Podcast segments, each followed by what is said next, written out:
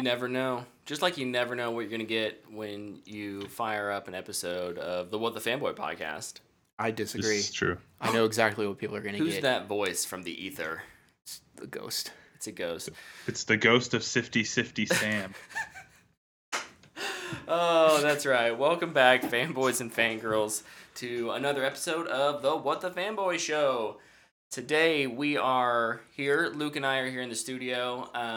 Sadly, Tyler is not here with us, but he is with us still. His voice. You can't see him if you're watching the video. I apologize. There were some weird updates with software, and I take full responsibility. And you won't hold it over me, right? Never.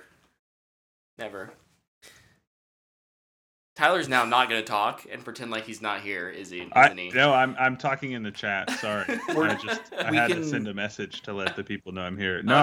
I'm not mad at all. That means I can drink my adult beverage in peace. It's like a radio show, you know. Tyler's calling in, working abroad. Hey, first time caller, long time listener. Very long time listener. I love it. No, I am. Yeah, I'm glad you're here, even if you're not here via video. We have lots to talk about today. Tyler, since you're the one who kind of got robbed of having a visual, let's let your beautiful voice take us into kind of what you did this week. You also robbed me of the Gotham Knights being on the bottom bar. I'm so sad. So sad. Dude, there was so much. There was so much to talk about tonight. It is pretty loaded. It's kind of crazy. I was thinking about that today. I was like, man, we have a loaded show tonight. So in the spirit of that, I am going to try and hustle through here kind of what I have. So I watched The Peripheral, which we'll get into a little bit later. I'll start with this. Thank you, Lepke. I played a little bit of the Modern Warfare 2 campaign. Oh. As that was released a week early for all digital pre-orders, which I think, you know, we kind of talked about this when this was announced, but I kind of think that's a cool deal. Call of Duty campaigns are kind of brushed under the rug, and those developers have missed out on their product being played because people don't buy Call of Duty to play campaign. That's such a small market. But putting it out a week early, you get a lot of those multiplayer players who want to check it out because they want to play the game early. And so I checked it out. I've played, I think, the first 6 missions. I think it's a 17-mission campaign. I'm sure, you know, people have seen the clips going around of the graphics in this thing. It's insane. Like, it's technically so impressive. It's so pretty. The gunplay feels better than it ever has. All that to say, it's still a Call of Duty campaign, so it's exactly what you would expect from a Call of Duty campaign. It's no different. There's a traitor. There's always a traitor. You know, you're always traveling all over the world doing this globe-trotting adventure. But it is fun to play. I'll give it that. I did enjoy it. It's a little bit slower paced. There's a little bit more tactical kind of gunplay, which is fun. But I've enjoyed it. You know, it's been nice to play it a little bit.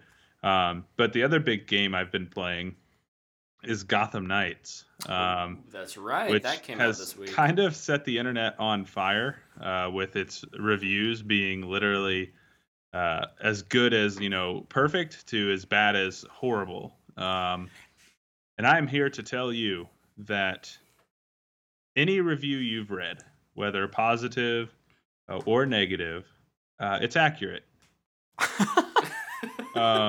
It's accurate, and it's all in what you want from the game, I think. Interesting. It is the most mixed bag game I think I've ever played. I personally, I'll start with kind of my feelings about it. I've enjoyed it a lot. I love the Bat family. I think the Bat family is something that has not been explored enough in other mediums. Mm-hmm. And so it's just really nice to get to play as all the other characters. I think the story with the Court of Owls is, while I'm not super far into the Court of Owls stuff, because it does take a while to get there. Yeah. It is interesting. It's really good. There's kind of a two villain thing going on, which it's revealed very early on. The League of Shadows is at play as well, which makes perfect sense for the Court of Owls to kind of be in the mix because, you know, secret society, you know, a league that wants to level cities to get rid of stuff like that. So it's kind of all like coming to a head in this kind of war situation in Gotham. It's pretty fun. I like it. I like the sound of it. Let me put it that way. Yeah, it's, you know, to where I'm at, and I've heard the last mission is not good, which is really disappointing. That's a bummer. To where I'm at, it's really fun, and I think the story is really interesting. One of the things they've done a really good job with is when you're kind of, you know, you think of Batman games and you think of Arkham and you think of, you know, Rocksteady's combat system. This game is not an Arkham game. Don't go into it believing that it is. I think that's important because it is a very different style of game than the Arkham games. The only thing that's similar is they're Batman games. That's pretty much it. Okay. But like you'll go into a new area, like for the court, like you find the court's hideout, and you're kind of like sneaking through this building, and you're finding these clues, and you're starting to put together like, okay, what am I about to run into? It does a good job of creating this sense of suspense when you're doing investigations and stuff. It's really fun. I know probably the question that everybody would want to ask is, how do the characters feel? Do they feel unique to, you know, to themselves? Things like that.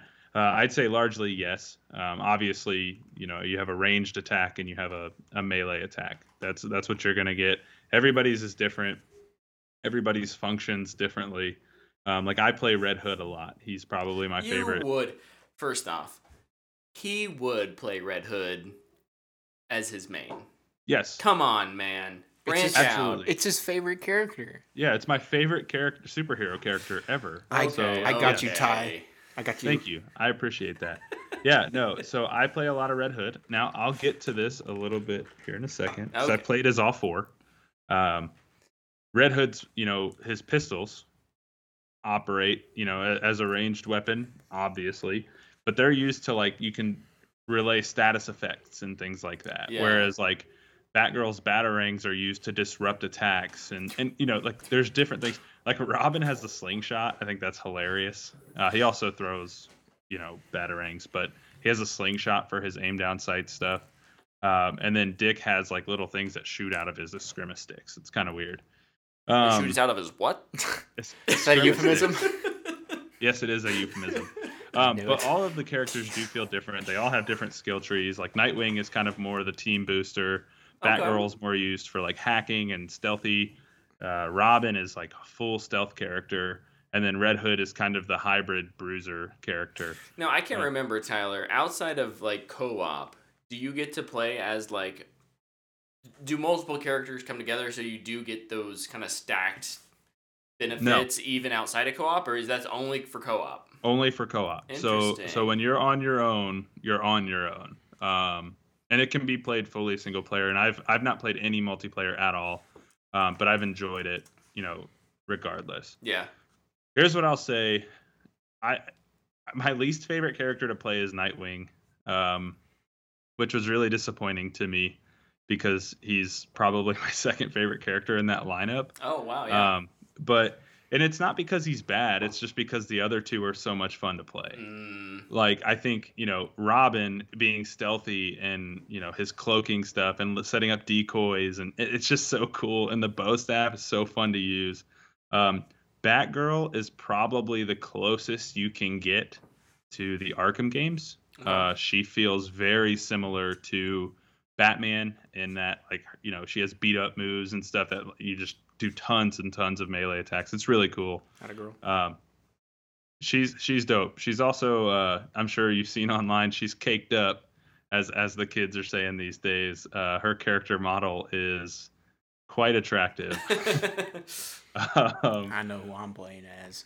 Dude, she's fun to play. They do kind of have, and this will be the last thing I get into, the UI is kind of all over the map. I've heard, you know, people say it's bad. It just reminds me of a Ubisoft game. Just keep that in mind.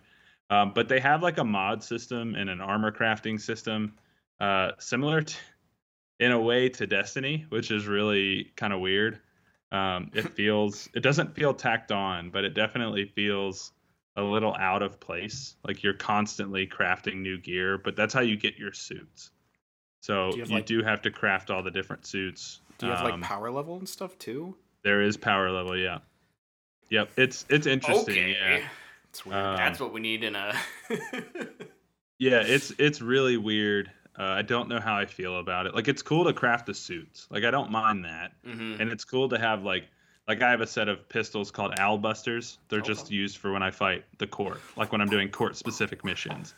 Or, you know, if I'm going to fight Mr. Freeze and his gang, I'll take my fire, you know, based weapon damage. And so basically, it's like match game in Destiny. Like, you want to match your damages to what you're fighting to make it easier. Because I've seen people say, like, characters are, like, too tanky, too beefy. Like, if you match your damage types, it's not bad. It's like 5 hits per person. So, but no, all in all, it's really fun.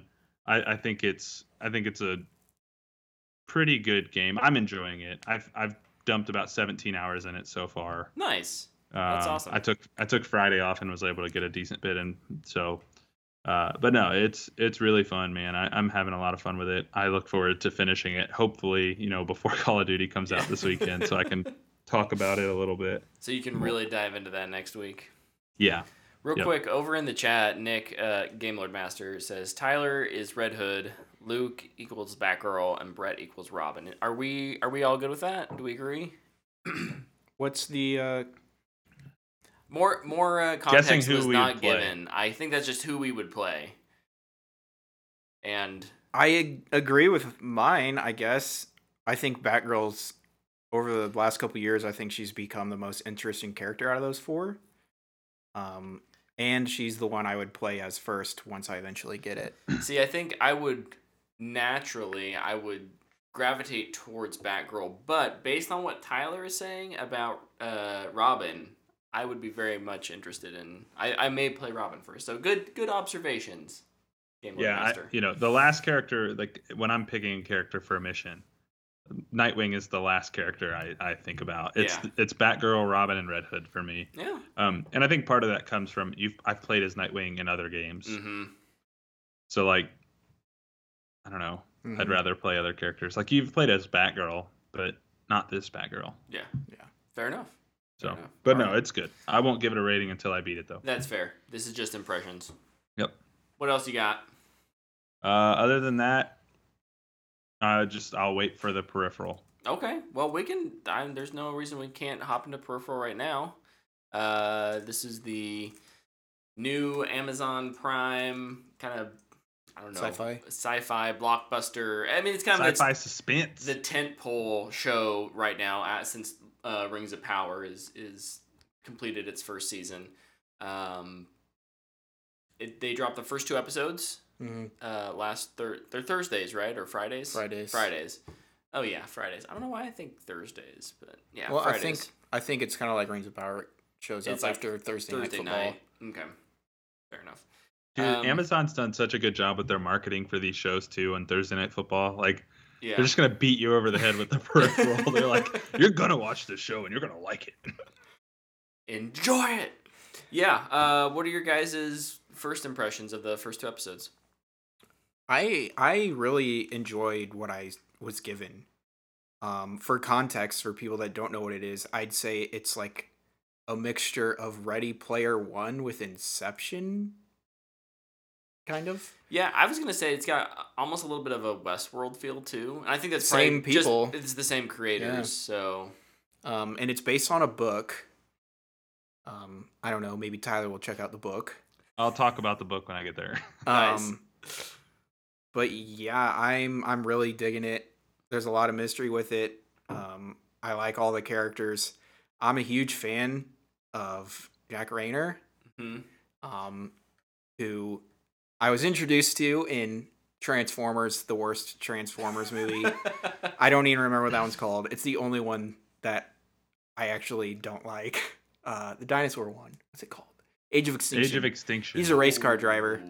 However, I was reintroduced to him in Sing Street, and he's freaking incredible in that movie. Yeah. I think more people would know him from Midsommar. Yes. Yeah, he was in Midsommar. Which I haven't seen. Good movie. Creepy movie. But I am a big fan of his. And I love the world they're giving us. I think it's super intriguing. Mm-hmm.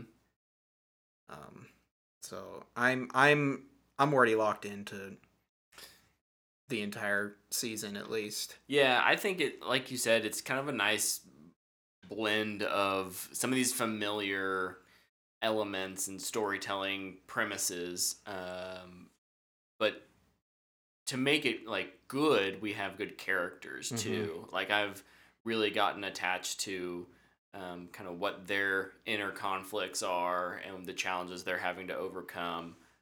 You know, that makes it more of a compelling story than something like Gamer or oh my gosh. Anyone else remember that Gerard Butler modern day classic? I think Gamer might be one of the worst movies I've ever seen.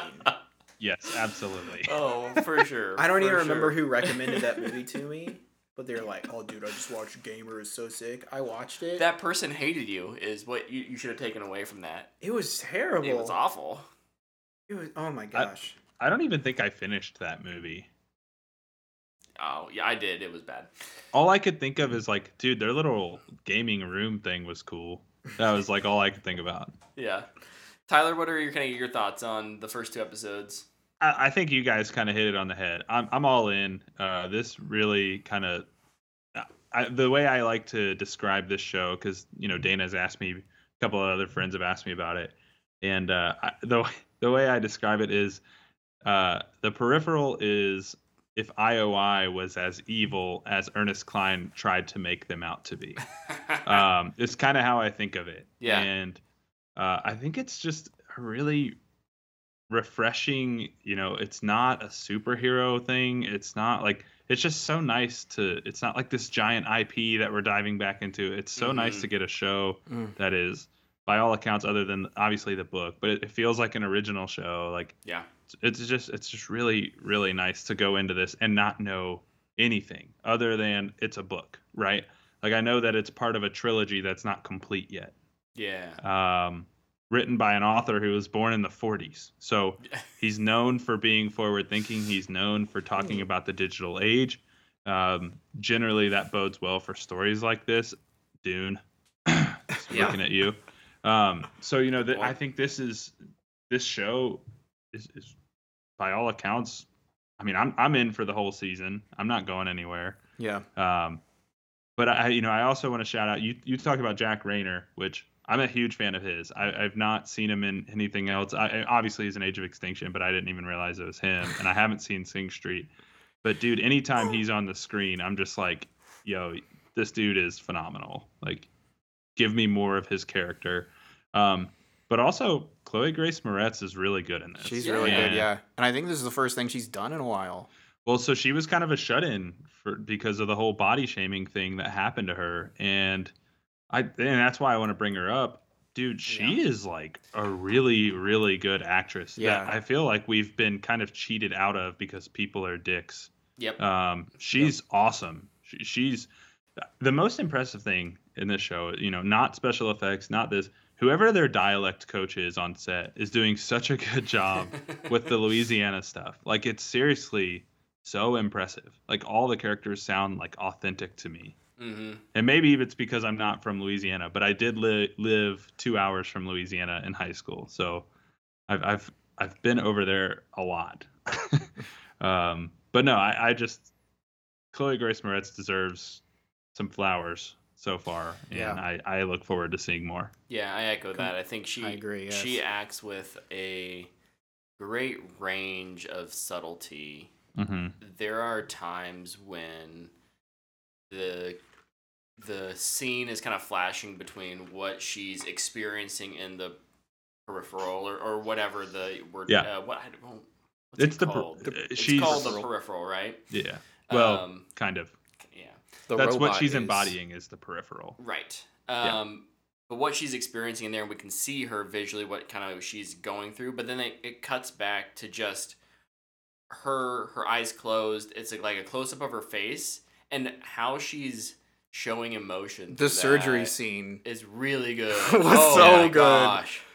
The other scene that stands out to me, too, in that regard, is when Wilf and... gosh, what's his name? Hold on. The dude in London. Is his name Jasper? I don't know. But Wilf is talking to the dude, and Flynn's peripheral sitting on the bench, mm-hmm. and they had just kind of revealed what they do when they're out of the headset. Yeah. And you know, Chloe Grace Moretz is basically a robot in that scene, and it's so phenomenal. Like she does such a good job. She has no lines. Just nothing. Like when they're in standby mode or whatever. Yeah. Yeah. It was so awesome. It's so freaking good. She's awesome. If you're not watching The Peripheral, I highly recommend it. Yep, agreed. Something else I actually really appreciated too. This is a little thing, but like it's in like one point is in a little bit of the future. It's not like 2030 or whatever. Mm-hmm. Oh, like yes, from us. I really appreciated how the world wasn't like post-apocalyptic, but it wasn't super futuristic. It felt like a normal incline of, you know, this people are becoming worse, but the technology is also starting to get better too at the same time. Mm-hmm. Like it felt like a natural progression. Yeah. Yeah. And like the only line, I guess, that would be apocalyptic is that bananas don't exist anymore. Yeah. And I was like, what? That's so sad. Freaking love bananas. Mm. I'm not a huge fan. Look, bananas, not to get off topic here, but bananas have like a 4-hour window where they're good. Otherwise, they're too ripe or they're not ripe enough. I'm picky. I'm very picky with my bananas. That's too bad. I like bananas a lot, and if you waited too long, you make some banana cake. Now that's fine. Yes, but making banana bread is obviously a fine way to deal with bananas who have gone 1 hour past their expiration time. But no, I agree. I think the peripheral is great. You should definitely be checking it out. We're all enjoying the show enough. I think we may do a little segment at the beginning of each episode. Yep. Maybe not 30 minutes. We'll see. We could maybe do 10 to 15. We could maybe do like a little 15-minute TV talk section to highlight what's new on The Peripheral this week. But all right, Luke, your turn, buddy. What'd you do this week? It's my turn. One thing that I did was I watched the best Halloween movie to watch around Halloween. It's more of a fall movie, though, and that's The Ghost and Mr. Chicken. It's a booyah. It's a Don Knotts comedy. It's hilarious. And it also kind of freaked me out when I was a kid. I highly, highly, highly recommend people watch it. You can even watch it with kids. Not super young kids, probably. They probably won't be able to tell the difference of comedy and horror. Like I could. But man, that movie's so awesome. It is so funny. So if you're looking for a Halloween movie, The Ghost and Mr. Chicken starring Don Knotts, watch it. The other thing that I finally got around to doing, and I know Brett has been championing. Help me. Championing? Sure, whatever. What Tyler said. We'll go with that. I watched Chernobyl, finally. Yes! It's a freaking great show. HBO miniseries. It's only 5 episodes. It's a mini series. It's not true. A mani-series. Not Manny with an A. It's a mini with an I. Oh, it all makes sense now. But no, obviously it's the story about Chernobyl and the nuclear fallout that happened there. And gosh, it's just heartbreaking to watch horrible, horrible things happen and the government just not care because they're concerned about their image. It's one of those shows where like, you know, like nothing good can come out. Like, maybe something good, like, good TV can come out of it, but, like, it's all gonna, like, it's gonna be bad. And it is, but it's so compelling, and I love it. Gosh, it's so good. Their performance is amazing. The main 2 leads being Jared Harris and Stellan Skarsgård. Mm-hmm. They're so good, man. I think my favorite part was when Skarsgård, I can't even remember, he finds something out. And he gets on the phone, and he's just screaming at Gorbachev or whatever. He just smashes the phone. It was so awesome. The makeup and prosthetics in the show are insane. They're disgusting. There's some, like, truly horrific imagery in this show. The stuff, anything in, like, the hospital is just, it's like, so... Episode 3. It's so rough. It's just gross. Yeah. And then, okay, this is more of an issue with just, honestly, the person in real life, the wife. Oh.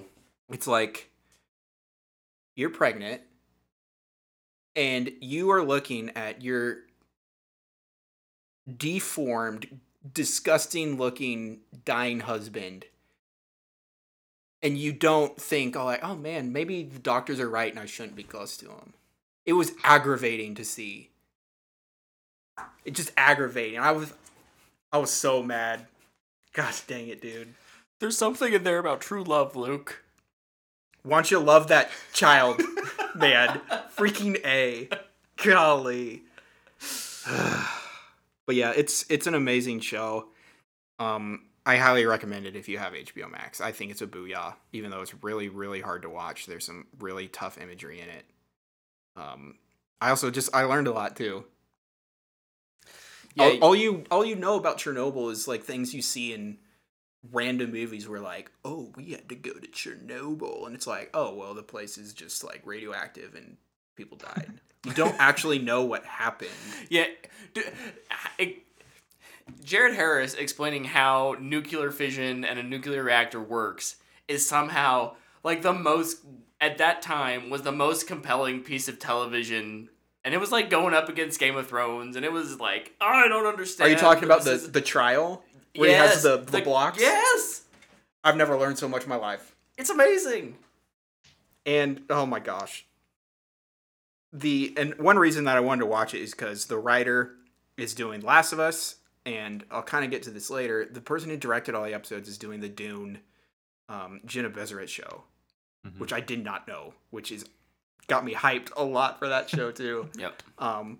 It's an amazing show. Please go watch it. Brett was right.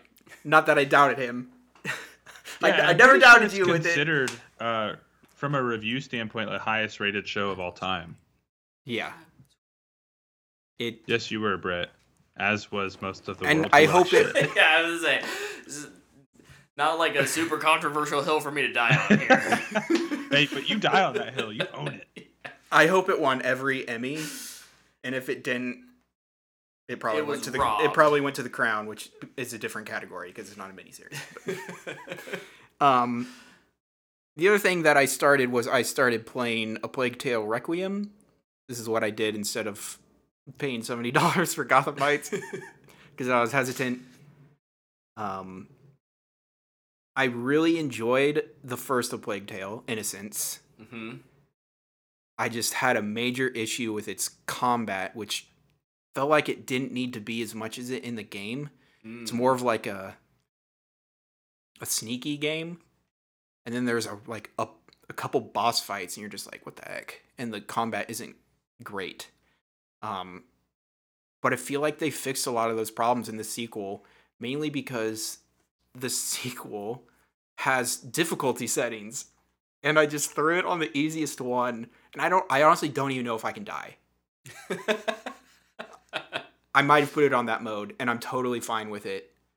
Actually, I can, because I've gotten eaten by rats a couple times. But I know there is invincible mode that you can turn on, which actually might be kind of fun. I wonder if you can just walk across the rats and just but these games are super fun. They're very story driven. They're very linear, which are games that I really like. Stories that you can just kind of participate in. It's like a participatory movie. Did I say that one right? I honestly don't know. Precipitation. It'd be like an interactive movie. Like a participation, a part... Precipitatory? Participatory? Good lord. We are doing great. Keep going, Luke. Just keep going. But yeah, it's kind of like sneak around these guards, puzzle your way through these rats by lighting torches or just extinguishing them. It's really fun, and I love the story. I really think it could be a really cool TV show, especially now that there's a second game. It could be one or two seasons.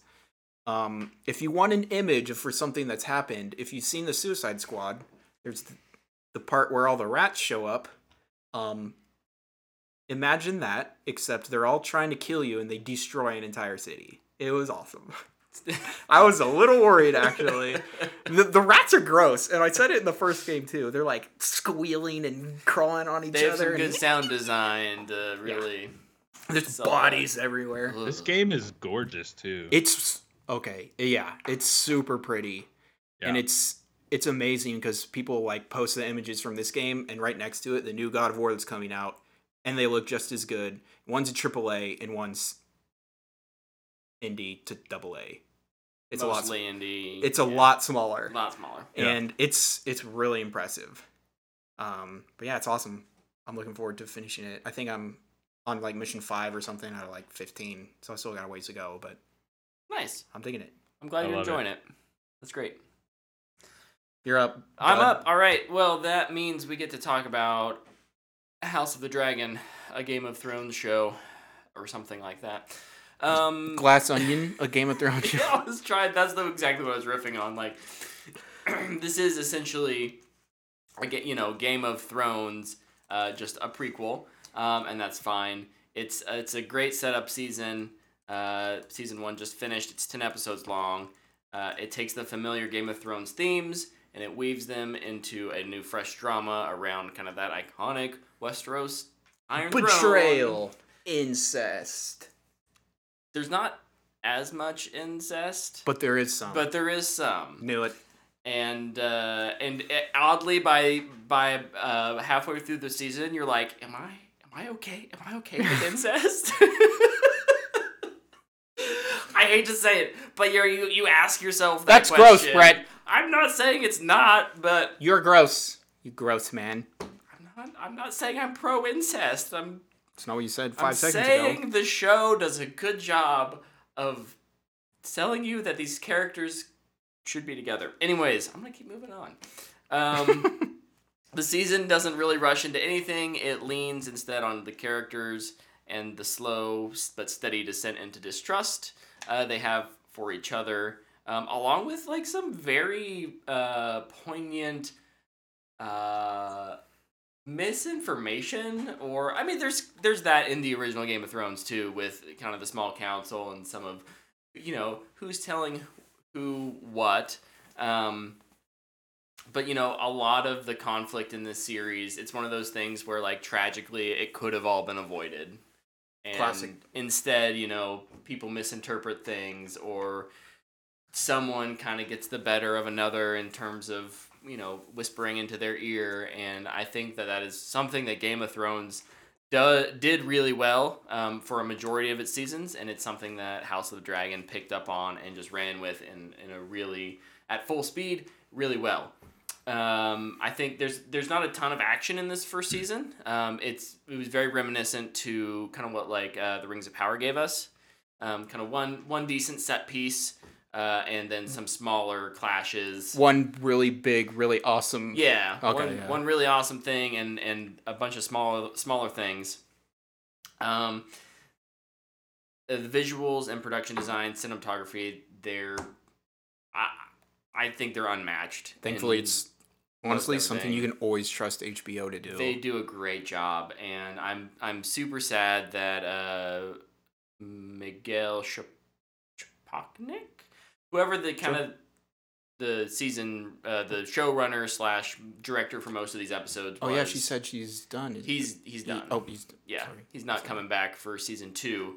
But that said, like I think the show has proven that it has its footing on solid ground.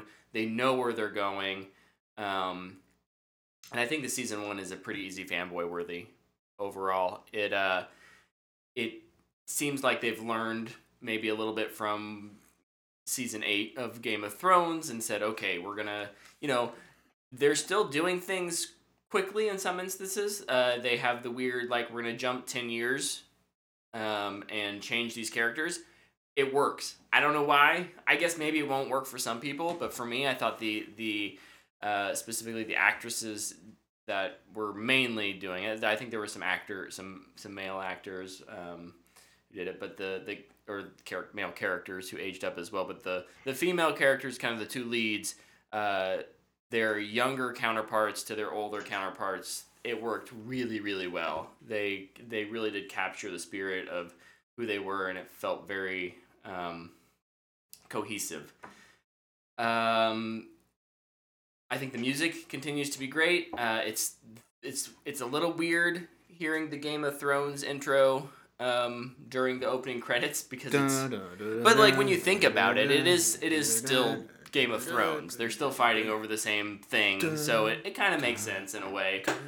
But it never felt out of place. It never felt weird. It felt familiar but fresh. Would be kind of my overall, like, what is the one thing about, like, the one selling point on House of the Dragon is that it's familiar but fresh. I have fresh to death. A couple cons might be, like, specifically, like, they do a couple episodes like in the night, at night, and their day for night coloring is just bad. It's just bad. That's been addressed by the current showrunner for season 2, that they're like, yeah, we heard the feedback. It looked really good on our multi-million-dollar coloring displays, and we understand that, you know, people are watching it on millions of different display types. Maybe we ought to, like, aim for the lowest common denominator. Yeah. In those scenarios. So hopefully that's something that's addressed. I do think also that the season finale, it ends on a kind of a pretty big cliffhanger. There's a little moment of excitement, and then there's like a cliffhanger, and I felt like it came pretty quick. And that may just be a pacing issue for the last episode specifically. But we don't get a lot of closure for most of the characters. It is very much a cliffhanger of, like, Jon Snow's dead. We're starting the main conflict in 2 years, or whenever, you know, when season 2 comes out. So, was it as bad? Was it like that? How it's like when Jon Snow dies and everybody's like, man, what the heck? I don't think so. No, I wouldn't say that. Or is it more forgiving? It definitely goes more the... Because, like, with Jon Snow, everybody was like, this is dumb, we all know he's going to come back. No, it's not like that. I think it tries to do kind of the Ned Stark thing, where it's like, we're going to have a more or less unexpected death. So is it if it would have ended right when his head gets cut off? No. Because you have to see the... There is some fallout to that, so, but it is just like one scene. So, like, the conflict happens, someone dies, there's a 2-minute reaction. Somebody yells, OMG! And the bad guys yell, OMG! And it is essentially what is going to kick off the Dance of the Dragons, which is kind of the conflict between these two Targaryen households. You know what would be awesome? If you eventually get to season 4 of House of the Dragon, and there's the bad dragon and the good dragon, and they just literally have a breakdancing. Dude, there's 12 dragons right now, and super hyped to see some like there's a little bit of like dragon battle stuff that happens in this season.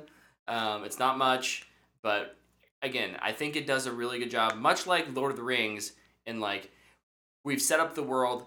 Name conflict coming next time, and I know some people might think that's like kind of cheap. Why don't you just give us the main conflict now? Well, we have to show you why these people are in conflict, which I think it does way better than Lord of the Rings at doing it. You know, why are people really engaged in this conflict? Why does it matter? And that's something Game of Thrones has always done really well, because it's not afraid to kill people, essentially. Is what it comes down to. And not that Lord of the Rings needs to have deaths every other episode or whatever, but but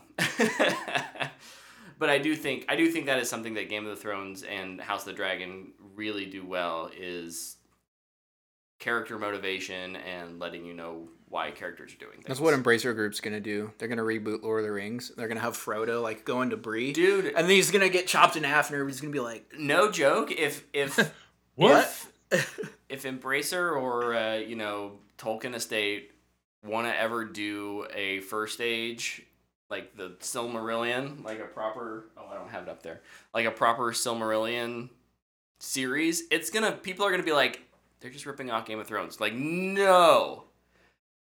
Tolkien straight up, like, yeeted some fools out of existence. Maybe they should just turn it up to 11 then. People would be like, man, Game of Thrones is weak. Yeah, yeah. Game Lord Master over in the chat, I'm glad you enjoyed it. I kind of feel very similar. I think that Lord of the Rings could have benefited from some higher stakes, a few deaths. House of the Dragon needed more deaths as well. I think that's kind of a lot of the internet sentiment. At the same time, I thought it was refreshing that it wasn't a season full of death. So we'll get that in the next season, I think. But, all right, that's all I did this week. It's a fanboy. That's a fanboy worthy. If I didn't say it already, you did. It's really, really, really, really good. I liked it a lot. No. Okay. A lot. We can move into some trailers. Luke, I know you've got a big old list over there. You want to run through them for us? Sure. I'll see on the dragons. Because dragons are cool. Dragons are awesome. They really are. We got a clip. I didn't even know this until Tyler texted us today, and I'm kind of mad that Twitter didn't let me know what was going on. We got a clip and a trailer and a release date for The Dragon Prince Season 4. Let's go. It looks freaking awesome. Dude, it looks so good. Yeah. Everybody's aged up a little bit, too. Mm-hmm. I do have a complaint, though. They did the thing where a couple breaks up off screen. Mm-hmm. Oh, yeah, and it's always irritating. Maybe, yeah. Like, maybe we get it in the first episode, but no, it's gonna happen off screen. It irritates me every time, and I'll just accept it every time, even though I don't like it. It's a really easy character starting point. Yeah, just think up of something new, please. Yeah, this trailer gets a big thumbs up. It's coming out next week. Hey, at least they didn't kill her off screen. November 3rd, next Thursday. Let's go. Yeah. I can't thumbs up from here, but I am thumbs upping this trailer. Yeah, big thumbs up from Luke. Agreed. All right, what's next? Next, I'll just stick in Netflix world for a little bit, I guess. Let's do it. All Quiet on the Western Front. Thumbs up for me. Big thumbs up. Big the second trailer up. For this. Second trailer, yeah. I'm gonna cry watching this. Yeah, man. Yes. Yeah, this is gonna suck. This is gonna be brutal. If it's good. Netflix does have a reputation of making bad movies, but they also have made some really good ones. A few. They're due for a hit, right? Yeah. They are due for one. Maybe this will be their Power of the Dog this year. Or maybe, maybe they're getting somewhere and they'll be able to put out a few that are good. Have you guys seen the original? No. We should watch that together. But it will spoil it. Okay, Luke. Spoilers, World War I sucked. And lots of people died. It was a horrible thing. At least that's what I got from the trailer. That's, that's what I've gotten from A, the trailer, and B, history books. So, yeah. And some museums. Yeah. Oh, fun interjection. Maybe not fun interjection, but just random interjection here. Everyone should go to more museums. Yes, they're a great place to learn more, and you can trust them much more than the internet. Also, generally. I mean, make sure that they're like a legit museum. And not... Make a trip to Washington, D.C. and go to all the Smithsonians because they are free to go to. Yeah, like that's a great, public asset that, granted, getting to D.C. may not be easy for everyone, understandably, but... the Air and Space Museum and it's fantastic. Oh, what's the one with the animals? The Museum of Natural History? Yes, so awesome. Yeah. Incredible. Also, if you're in the Kansas area, you should go to the Cosmosphere as an adult. Yes, you should. Not just on a field trip, because it's awesome. I went last summer. I went there with my entire family, and I was walking through it, and I was like, this is the coolest place in Kansas, probably. Like, it's awesome. Dude, Tyler, you'll figure this out here soon enough. But, going to museums with kids is one of the most eye-opening things, because... they're just in awe over everything. In Wichita, we have a skeleton of a T-Rex, and like to me now as an adult, I don't think about it as a big deal, but like my daughter saw that and it was just like jaw on the floor. It's so cool. So like do it as a kid, and then or take your kids and do it as an adult. Yeah, because JT, you'll learn even more. Free. Yeah, and you can see where we filmed our movie. Yes, at the museum. In Wichita. We did film a little bit of downtown. Our Take 36 competition. Boo, boo, boo, boo, boo, boo. All right, Luke. Next trailer. $18.99. Anybody else? Yes. Thumbs freaking up. This looks crazy. Yeah, thumbs up. Have you seen Dark, Luke? I haven't. It's been. You should check it out. It's one of the 300 things on my next Netflix list. Right. I might have to bump it up. I got so many things I keep above. I watched the first two seasons of Dark. I watched the first season and I really liked it. A while back, yeah, it's really good. Yeah, yeah. This looks really cool. Yeah, from the creators of Dark. So, plus it's in the enclosed ship. Weird things going on. Hey, I'm here for it, dude. It looks. Things were getting freaky. It's got some Control vibes to me. For me, I don't know why, but I'm Control before Control. Yeah. Right. The last Netflix thing I have was for The Crown season 5 had their full trailer. I did not watch this. And I'm so excited for season 5 of The Crown, man. I'm happy that Luke has found a new show that he's just absolutely in love with. Dude, it's so good. Just as a show standpoint, and then it low key makes me whatever a royal family interested person is. Mm-hmm. What are those people called? I don't know. You and Dana need to discuss the Crown. Can she's we just it right whine now. About freaking Prince now King Charles? King Charles. Ugh, what a loser! Can't stand you guys could talk all day about it. Dana's loving that show. This show is so good. I really, really recommend people watch it. And season 5 is going into Princess Diana and Charles' divorce, and I imagine her death. It's gonna be good. It's gonna be good. Bring on the drama. I'd say that won't have any drama at all in it. I love it. Man, it could be on TNT because they know drama. A trailer that I honestly wasn't expecting. We got the trailer for Creed III. Yes! Big thumbs up over here. Let's go! Michael B. Jordan's directorial debut. And it looks good. Yeah, it does look good. It looks really good. Yep.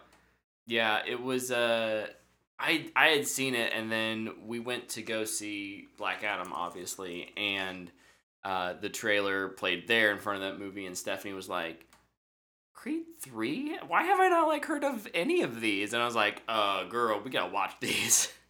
We're gonna. She hasn't watched one. She hasn't watched one or two. Oh so, man! You know what we're doing in the next couple weeks. That's awesome. If you've not seen Creed, highly recommend those movies. Yeah, so good. So thumbs good. Up from me. Yeah, this one got my blood pumping. This trailer, so let's go. Looks super good. Huge thumbs up. Best trailer with Jonathan Majors recently released. Oh my gosh! Okay. I agree. Also, it was Jonathan Majors week apparently this week. I'm so happy. Yeah, the last trailer that I've written down, and this was really the big one of the week. Ant-Man and the Wasp: Quantumania dropped today. The trailer. I wish you guys could see me. I wish I was on the screen. I really do. This trailer sucks. I hated this trailer. I did not think this looked good at all. Boy, I'm not super high on it either. I'm not either. It looks terrible. All I could think of was this is it looked like a Guardians of the Galaxy movie to me. But everything has the same visual language now. Green screen garbage. Yup. Ugh. It to me it reminded me of Guardians of the Galaxy, but it's not directed by James Gunn. Yeah, and all the scenes look like the Illuminati scenes. I think it just looks terrible. It doesn't look good at all. Yeah, and part of me is what's the what's the marketing thing here? Because they just dropped it mid-morning on a Monday. You know, it wasn't tied into any kind of like big event. Usually they'll do one of these kind of things on like now I guess like tonight's not like a super crazy Monday night game, but well, they would use the trailer to get people to watch the game. Yeah, mm-hmm. That's fair. But yeah, like I just didn't feel like anything visually that they showed was interesting, and that could be simply what they, you know. That may not be a great representation of the film. Let's just be clear about that. Like This is the first trailer. It's cut by a trailer house, not necessarily, it's not the team that's editing the movie. Right. But I will say I'm not impressed by this first viewing, and they're gonna have to do probably a little bit more legwork to get me more interested in it. Already my interest since in phase 4 has been abysmal, and and my interest in phase 5 unfortunately is not starting in a great place apparently. Oh.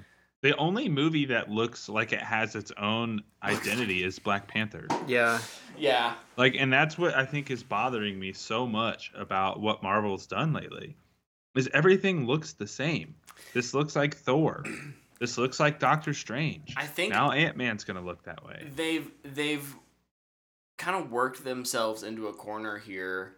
All of the movies that you just mentioned, Tyler, Thor, Doctor Strange, Ant-Man, they are all in such fantastic old places that they all, by default, almost have to be completely CGI places. Now you'll have some sets that are made, but when then you have a very strong visual language and everything kind of looks the same. I think this is again, it's kind of like if it was one among many, and there's a large variety, I don't think we'd be feeling that. But because we've seen this thing kind of already, and you can compare it to the Black Panther trailer, it's just not visually interesting. Mm-hmm. So I'm gonna kind of switch to the other Disney thing. Okay. Which is Star Wars.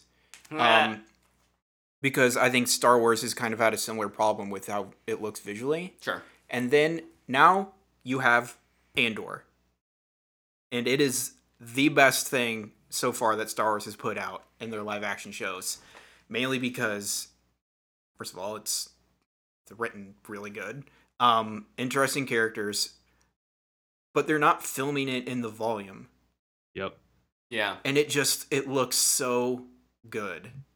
That show is amazing, and it stands out so much compared to the other Star Wars stuff. I do want to, like, real quick on the volume, like, we hate on it a lot, but there are certain use cases where it's great. Oh, yeah. The Batman used it, House of the Dragon used it, and you would never know. Did you hear what... But because they have a distinct visual language and not just the same thing that they do for everything else. Did you hear what Greg Fraser said? Oh, what did Greg Fraser say? Was DP on The Batman and for The Mandalorian. Mm-hmm. So he's been around the volume, and he said something like, I think it only works if you're working with the volume in dusk or sunset scenes. Like, if you're filming like a midday shot or like a night shot, it just doesn't look good. I can believe that. I can believe that would look better. And the stuff that was for the volume in the Batman was the rooftop scenes in the evening. Yeah. And I know in House of the Dragon, kind of the same thing. There's a shot of them on a bridge, kind of in front of Dragonstone, and it's at golden hour. And one of the actors commented, like, it was great because we didn't have to rush through anything. You were able to capture that golden hour light for an entire day if you needed to, as many takes as it took. So, like, yeah, there's absolutely use cases for it. And I feel like Marvel now has just hit the point of film everything there. It's just cheaper to film it in a volume if we have it, and if we don't, we'll just put it on in a green room or in a blue room. Was there anything in the Ant-Man and the Wasp trailer that you guys did think looked good or was interesting, or was it all just kind of distraction because of everything? I liked the music. Mainly based on where I think the story is going to go. Because it was giving me, like, Wizard of Oz vibes. Mm. And the song was, oh my gosh, I can't remember his name. It was Goodbye Yellow Brick Road. Oh. Oh my gosh, this is... I'm not a music person, don't look at me. Yeah, I don't know that song. Tyler, was there anything that you thought... Elton John. Oh my gosh. So like... That's so embarrassing. Yes, there is. But I don't think it's because of this trailer. It's Kang. I'm interested in Kang. I want to see more of Jonathan Majors' character. But I think my interest in him more comes from, A, it's Jonathan Majors, and B, I really liked his appearance in Loki. Yeah. And so, like, this trailer doesn't make me go, oh man, I can't wait to see Kang. It's me knowing that he's in this movie makes me, I want to see this. Oh yeah, Bill Murray was in this. Yeah, yeah. That caught me by surprise. Weird cameo there. Wasn't expecting that. Tyler, I just want to echo, I think that kind of, even just the dialogue that Kang has with Ant-Man, he seems to be a... I just think their interaction could be cool. Maybe a different kind of villain than what we're maybe used to in the MCU. These are cherry-picked lines, so who knows? But at least the trailer did give me some this could be interesting kind of vibes. And I think Jonathan Majors, like you said, is A, he's a fantastic actor, and B, just what he could do, the breadth that he can bring to the Kang character. I'm really intrigued. So this is one that we'll probably all go see on opening day, as much as we crap on all the trailers. But I will, overall, this was not a positive first showing for me. Yeah, I didn't like it. Yeah, I was pretty disappointed. I finished a trailer and I was just like, oh.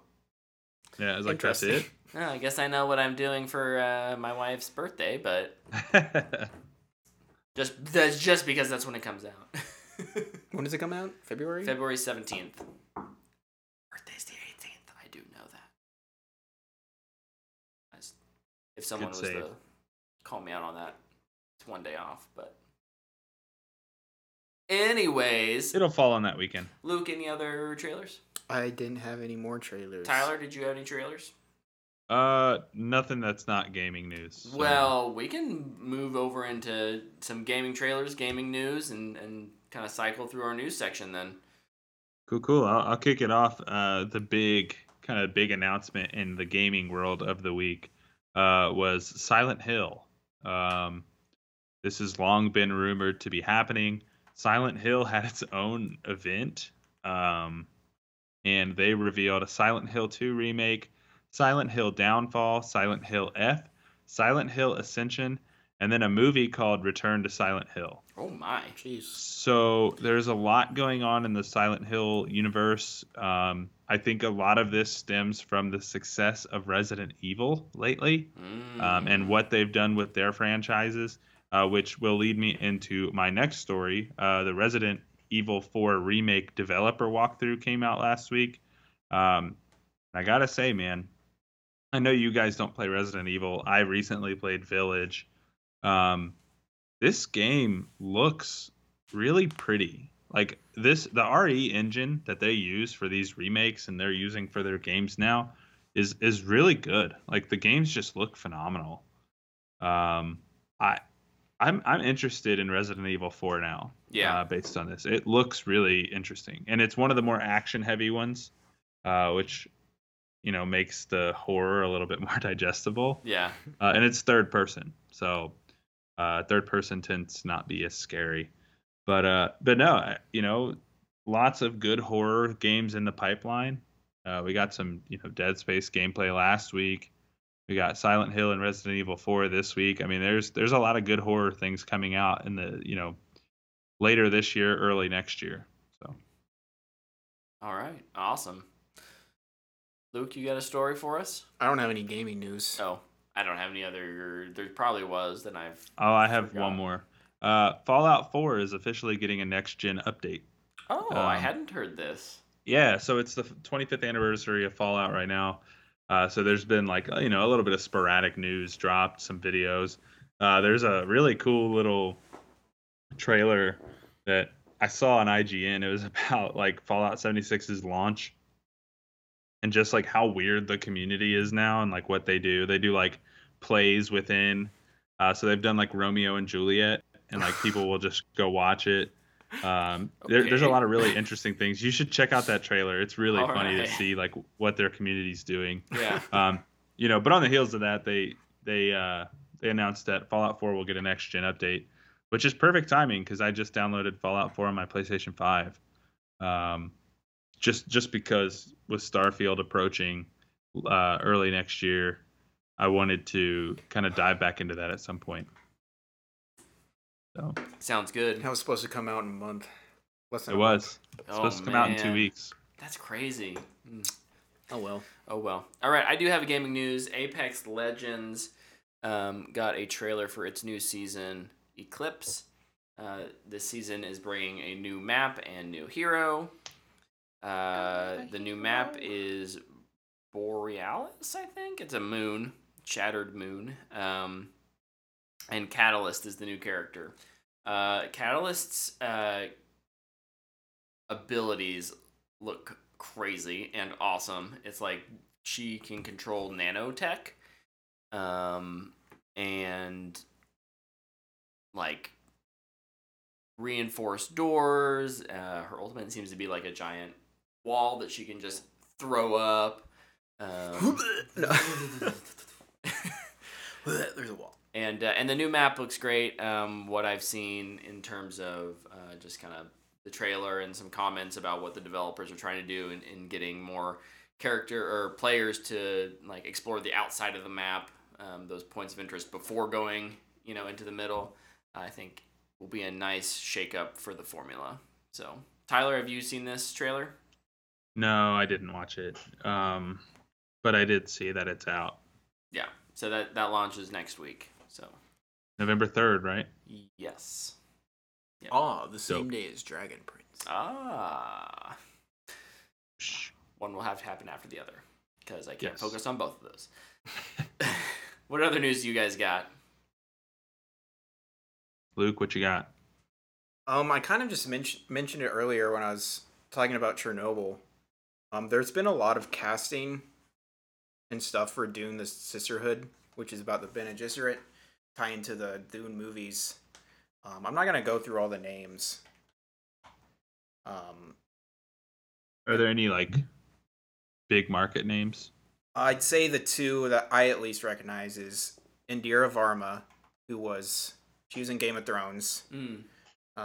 She was Pedro Pascal's wife / lover thing. However their relationship works. Lover in the night. She's praying. She's playing Empress Natalia. I don't know if Tyler knows any of these characters. I don't know. And then the other one that we would know is Emily Watson, who played the girl scientist in Chernobyl. Oh, yeah. She's playing Valya Harkonnen. Nice. Those are kind of the two I want to point out. I think they're both fantastic actresses. It's also really cool to go on the IMDb page and just see a bunch of women. It's not a single man. It's nice. Sucking men. I mean, men are the worst, so. Yeah. And then the part I didn't even know because I just saw it randomly, and the person who directed all Chernobyl's doing this show, and it made my interest go whoosh. Just shot way up, and I was already super interested. Yeah. See, I was less interested than Luke. And now I'm probably still not as interested, but I'm interested. You're still trying to figure out or get past that there was a Dune Part 1. Look, is this Part 0.5, or is this 1.5, or 2.5? Where does this even take place in the story? This should be 0.5. This is like... They're doing it's a prequel? It's like 5,000 years before. Or something. I'm just kidding. This is gonna be fun. I love it. This is Dune Part 0.00. No dunes. This is pre-Dune. This is back when Dune was an ocean. Oh, I love it. This is an Ocean's movie? This is Ocean. Oh, maybe Ocean Zero. Is this Ocean Zero? Yeah. the Ocean 8 prequel. Yep. And somehow a Game of Thrones sequel all at the same time. Love it. I don't have any other news. I've been super... I mean, the one piece of news I do have is going to be attached to our Black Adam. Is a spoiler. So... Yeah, I have two other stories. We'll talk about Luke, that, what do you got? I've got some other things. Hit me with them. Another one that I have... This is so stupid, so we're going to do it now. They're both... I'll put them into one, because they're both stupid. And it has to do with Lord of the Rings. Embrace Your Group. Is that what they're called? I can't even remember. Yeah. Yes. No, dude, leave it there. That's important. Okay. Was this what was causing the static? No, I don't know. It's just a random... I think it came out of your Captain America... Oh, yeah. Packaging. Yeah. He wants you to join the U.S. Army. Here, let me get a wide shot so you can see Cap. Anyway, Lord of the Rings. Sorry. They've been talking about two things that I think are so stupid. And one of those, Embrace Your Group has been talking about how now that since they have the rights, they want to turn... Lord of the Rings into a Marvel-style universe. And that face that Brett is making is exactly what I'm thinking. It's so stupid, man. Like, I don't mind more Lord of the Rings stories. But, man, not everything needs to be a Marvel-style universe. Let's try and innovate into something new. Yeah. I need these business people that are making these decisions to think like business people and not just copy what everybody else is doing. You'll make no difference in the world of your art if you just copy everybody else. Yeah, but their public holding shares will go up by 0.001%. And then they'll skyrocket down when it's dog water. True. Indeed. Yeah, no, this is along with the other Lord of the Rings thing. Very disappointing news. How many times, and we talked about this earlier, how many times are we going to have to watch companies try and copy who's doing it the best? You have DC, and you had the Dark Universe, whatever that nonsense was, and all these other groups trying to do what Marvel did, instead of just trying to do their own thing. Like, just you can do shared stories. Find a story, tell that story. If it ends up overlapping with another thing, yeah, like Luke said, you can have shared stories without it being this big universe. In video game world, you have everybody trying to copy Destiny's live service game style. Yeah. And they've all been crap. Or have died. Because they weren't willing to put money into it. Anthem. Anthem may have been crap and died. No, that game was awesome! The game was awesome! I'm gonna replay Anthem this week. You broke my heart. EA, god dang it. Or BioWare, whoever made that. Ugh. Anyway, super dumb. Be creative with your properties, please. The other side of it, this is even dumber. Even more dumb. Lord of the Rings is Warner Bros. I shouldn't say Lord of the Rings. Warner Bros. Oh my gosh, I forgot about this. They're turning the Fellowship of the Ring into an NFT. This is the stupidest thing in the world. Although, I gotta say... It did give us one of the best puns ever, which was non-fungible Tolkien. Thank you, Twitter, for giving me that one. NFTs are so dumb. Can we stop? Yeah, I think we collectively, in the gaming world, we killed them, all like pretty much, and somehow somehow NFTs have returned. Oh my gosh. Look. Crypto people, take one for the team. Take one for Tolkien. Burn it all to the ground. Yeah, don't do this. It needs to die. Isn't there an NFL player who gets paid through NFTs? I don't know. There were a bunch of... most of them are through Bitcoin. There were a bunch of celebrities who are getting sued now for, like, promoting these kind of things without, like...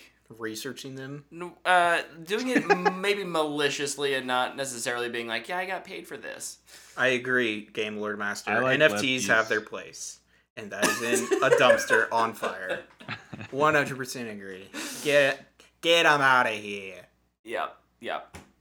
Okay, let's get past the sad news, the bad news, and get into some. Do we have good news? Tell me, someone, dear God, tell me. I have good news. More bad story, and then one. What I think is bad news first. This is good to some people, and bad to others. It depends who you are. And if you're more like probably us, you don't really care because it leads in, I guess, other bad news. Walter Hamada isn't at DC anymore. Black Adam was his last movie. Oh, yeah, he's gone. Yeah. He's gone. Lots of people love this. And I'd say most people actually just don't care because it's DC. Yeah. It doesn't matter what DC does because Zaslav is just going to cut it anyway. Look, he was like trying to steer a ship that was already on a collision course with an iceberg, and the iceberg was bigger than the ship. Look, Discovery was the iceberg. And Discovery was like, you ain't, we're coming for you, baby. Yeah. It grew propellers of its own and was like, I'm going to chase down the Titanic. No. Sorry. Indeed. I'm in a weird mood tonight, but I'm enjoying it. I like it. I'm having fun. I know there are lots of people that are happy he's gone. They haven't liked his direction. It's fine, whatever. Yeah. I think it makes sense. It's kind of going to be it's a nice reset point for DC anyways. Whether or not you like what... It's a good reset point until we reset it again, you know? Yeah. I was going to say, which reset point? Once Paramount comes in and buys... Warner. Who's going to own Warner Brothers in 2025? That should be a prediction. My prediction would be on Disney. God, no. Oh, it hurts. Okay, good news. Someone, I might cry a little bit, Tyler, if that happened. Do you have good news? No, I have bad news first. Apple subscription services prices are going up. Apple TV will be $6.99, which was previously $4.99. Apple Music is $10.99, previously $9.99. And Apple One, which is the combination of the two of them, is $16.95 a month versus previously being $14.95 a month. All other services go up. You have to go up too. I get it. Yeah, but they've got like billions in their back pocket, so do they? I mean, the rich gotta get richer. Look, it is still... It's not a matter of do they, it's a they were gonna do this no matter what. It's still the cheapest it's still like super affordable actually. So like quality too. Yeah. I'm not terribly surprised or mad at this. Yep. Yeah. And then here's what I view as mostly good news. Okay. Because I think this will be the most different part of this IP we'll get. And that is Damon Lindelof is writing a Star Wars movie. Oh, yeah. Luke and I talked about that news, and it already passed out of my mind. He did Lost, he did Watchmen, he did The Leftovers. He does weird stuff. Really weird stuff. And they've since said this isn't a part of the Skywalker saga. We're getting Frognun movie. Yes. Dude, I hope so. Let's go. He did say it'll be, they did say it'll be separate from the Skywalker saga. Right now, it's just its own thing with the opportunity to go forward if it's successful. The director who is attached directed 2 episodes of Miss Marvel. I'm going to apologize now for butchering her name, but Sharmeen Obaid-Chinoy is the director who is attached. Curious which 2 episodes. I'll have to look that up. Keep talking. Yeah, I don't know. But I don't know, man. I really like what Damon Lindelof did with Watchmen, which, by most accounts, people viewed as untouchable. Mm-hmm. And I thought what he did was fantastic. Except the creator. The creator. Yeah. Alan Moore freaking hates anything. He does. Alan Moore hasn't watched it. He does hate everything. It doesn't matter. He hates it. Yeah. No, he stated that. He's like, I didn't watch it, but I hate it. What a mean man. But yeah, This excites me. You're right. What are you right about? I don't know. I agree. I do like Lindelof, but I don't know. I'm ready. It might be too weird. I'm gonna put this in the category of I am wait and see. Very interested, and I'm gonna give it a 30% chance of actually making it to production. I'll take those odds. Not happening. There are so many things that Disney and Lucasfilm are constantly exploring. And at the end of the day, unless it's going to be a smaller thing that fits on Disney Plus. It's gonna have to make $1.5 billion. They think it's gonna need to make $1.5 billion for them to greenlight it to be an actual movie. So, this is maybe gonna change directors 2 times and then maybe get made, but probably won't. But I'm interested. All in all, look, I'm down for anything that mixes up the Star Wars universe, and Lindelof will do it. He'll at least try. Yeah. For me, it's a matter of when it takes place and who's in it. That's a really big thing. And me and Brett were talking about this before. Yeah. We're ready for the time jump. Yep. Whether it's forward or backward, we're ready for it. The only thing I want to take place that happens right after Rise of Skywalker is the animated show that will fix the sequel trilogy. Cool. That's my last news story. My last news story is we're getting The Conjuring 4. One of the few horror things that I watch. I'm a big fan of the series, and I'm excited for a 4th one. Me too. We need to get you to watch some more horror things. I know we always say that, and then we, 1 or 2 a year we get you to watch, but... Hey, if Flanagan made it, I'll watch it. Yeah, you love that guy.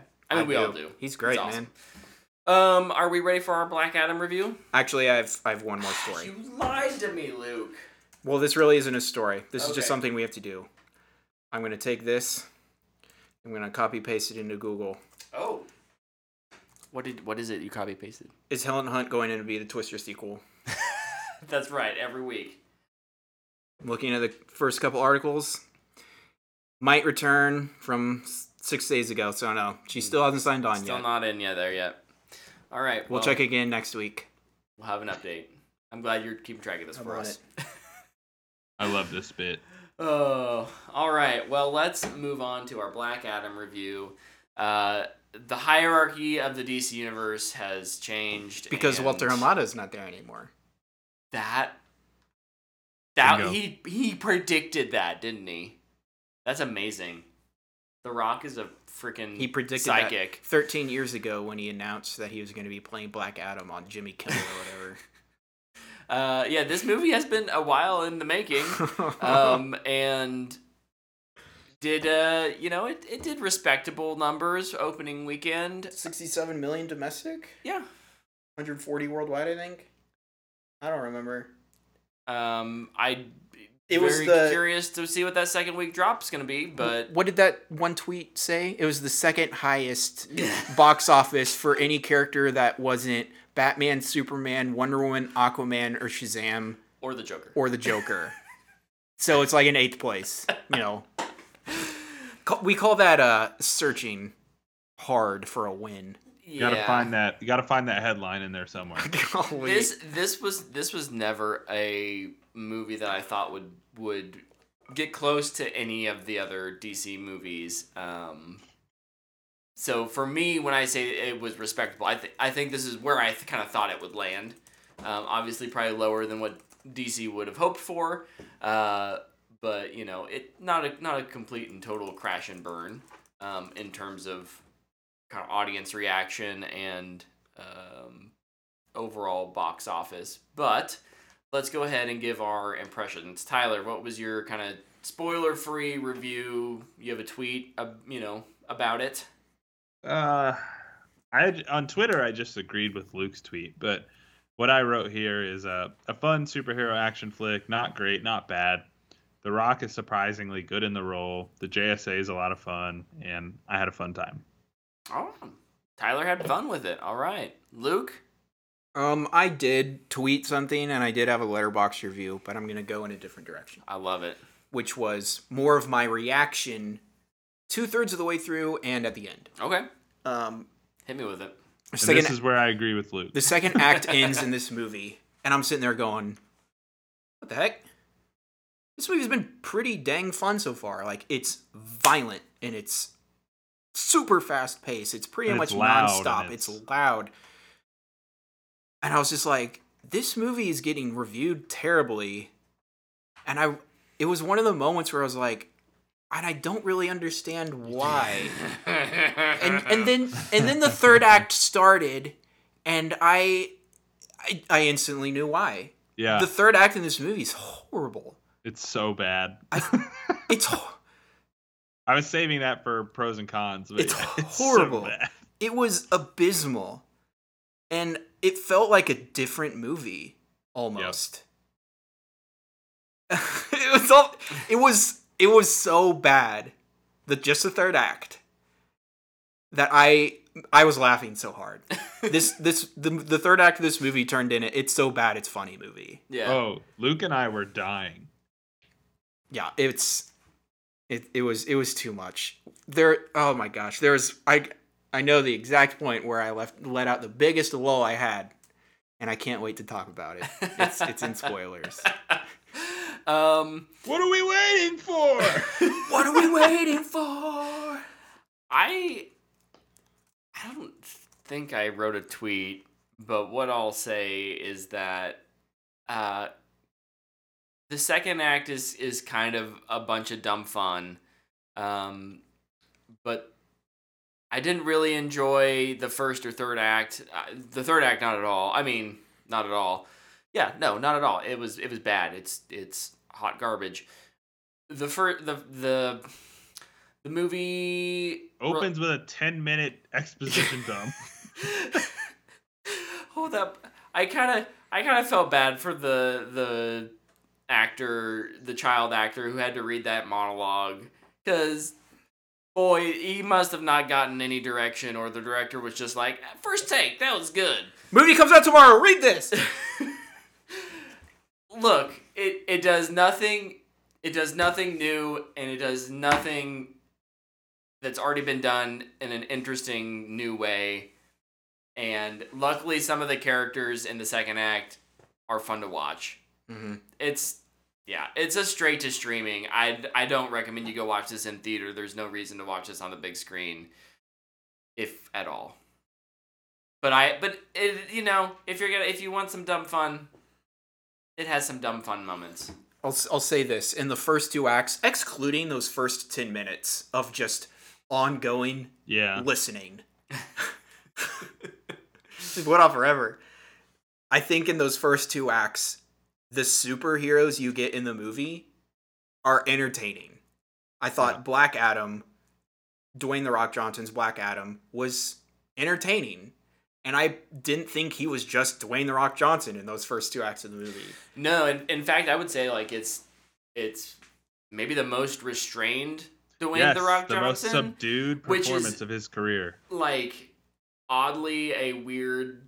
Like, it could be a pro, but it could also be a con, because... It did kind of feel like, am I watching like The Rock from The Scorpion King? You gotta watch him act. But he's better than that. Like, you get to watch him act. Yeah. Which is nice for sure. He's significantly, but he does not have, and part of that's the character. He doesn't have that charm that you expect with The Rock, mm-hmm. and it works for the movie. But it was kind of that one of those weird like, oh, yeah. Do I like this? And then am I into this? Yeah, a little. And then I really enjoyed Hawkman and Dr. Fate, too. I think those three were the best part of the movie. Yeah. Unfortunately, in the third act, I think The Rock turns into Dwayne Johnson. He just goes back to his normal I'm the hero self. You don't get as much as the other heroes. And the supporting cast outside of... the superhero characters. The JSA, yeah. The JSA and Black Adam. The rest of the characters, just these people in Kondak, they're terrible. They're awful. They're horrible. They're terrible. Yeah. Especially, like, throughout the whole thing. But, like, there's, like, a point to them in, like, the second act at least. And then the third act comes and you're just like, what? Why are we still following them? I literally have here written in my notes. Condense the third act to make it just the fight. Yeah. And remove the side characters. Because, first of all, it makes it shorter, which it's not a long movie as it is, but it might have helped just with that third act. And it's just not this awkward stuff that you keep cutting away to, and it's so poorly done. Yeah. And it makes no sense. Like, No sense at all. Brett gave his rating. I'm going to give mine. I give it a Matthew McConaughey. Yep. I agree with Tyler on Matthew McConaughey, but honestly, it's like teetering on Straight to Streaming. Yeah, it's like, close. Honestly, if I didn't enjoy the first, mainly the second act as much as I did, it would definitely be a Straight to Streaming. Yeah, I would agree. And like, there's some great action scenes in the middle there that I think are genuinely really cool. There's a couple like combos, some characters that with powers that we haven't seen some of those combos before, and I think that's what makes maybe what would be like a kind of a visual mess of a fight scene, especially the stuff in how do you pronounce it? Kondak. A little like bland to watch. It makes it really interesting. You have some really vibrant characters, and Color Cyclone, and specifically is like really fun to watch. I think Atom Smasher, he's kind of the humor, and like their interactions are fine in terms of the acting, but in terms of what they're doing together to fight what is ostensibly like a Superman-esque character, I think is at least fun to watch, more so than just, you know, Man of Steel punching each other in the face, which unfortunately kind of what the third act does, but but like you said, the second act is at least a little bit entertaining in that regard. Mm-hmm. Yeah. Should we jump into pros and cons? Yeah, let's do it. So my first pro was The Rock, just his subdued performance. In those first two acts, to me, it was like, okay, he's willing to secede who he is to a character, which was really refreshing to see because we've not seen that from him before. But I thought he did good as Black Adam in those first two acts. Yep, I agree. I don't know if I agree. I'm thinking pretty neutral on The Rock. I think I was just really surprised that I didn't get as much as The Rock as I did. I was expecting just the same thing. That's I thought he was just going to lay on the wrestler persona and go. And that's fair. I think for me, I think of it as like this character could have been so much more with almost any other actor. Oh yeah. But would the movie have even gotten made with any other actor? Probably not. No. So like is that a bad thing? No. No. What if it's Leonardo DiCaprio? Oh my gosh. So, never mind. We'll talk about that later. But Luke, you saying, would it be a bad thing if the movie didn't get made? I would almost answer yes. But there's one reason this movie is worth it, and we'll get to it later. We'll get to that. The main pro I have, I liked how violent the movie was. Brutal action is one of mine as well. And you heard people talking and The Rock talking and all this stuff, articles online, like oh, it was rated R at first, blah, blah, blah. And like, you hear that all the time. And then you have people like getting turned into bones and crushed. Dude, slammed to the ground and arms being ripped off. There were some younger kids in like the row in front of us at the theater. And I was like, are they okay over there? I'm worried for them. Putting your dad pants on for a little bit like, are you responsible adults? Like bringing your children to this mature movie. About that, walking out of the theater, it was like, you know, you hear that all the time. Oh, this was rated R, and you kind of just brushed under the rug at this point. But like, I can see a very clear path to this being a rated R movie. Like when I watch it. Like from the action alone. So many people being slammed so hard into the ground, and it doesn't move away. No. And then the part where he throws a guy and then he just drops his arm. I think me and Tyler are both like, whoa. Like in any other movie, he just gets thrown. Yeah. Yeah.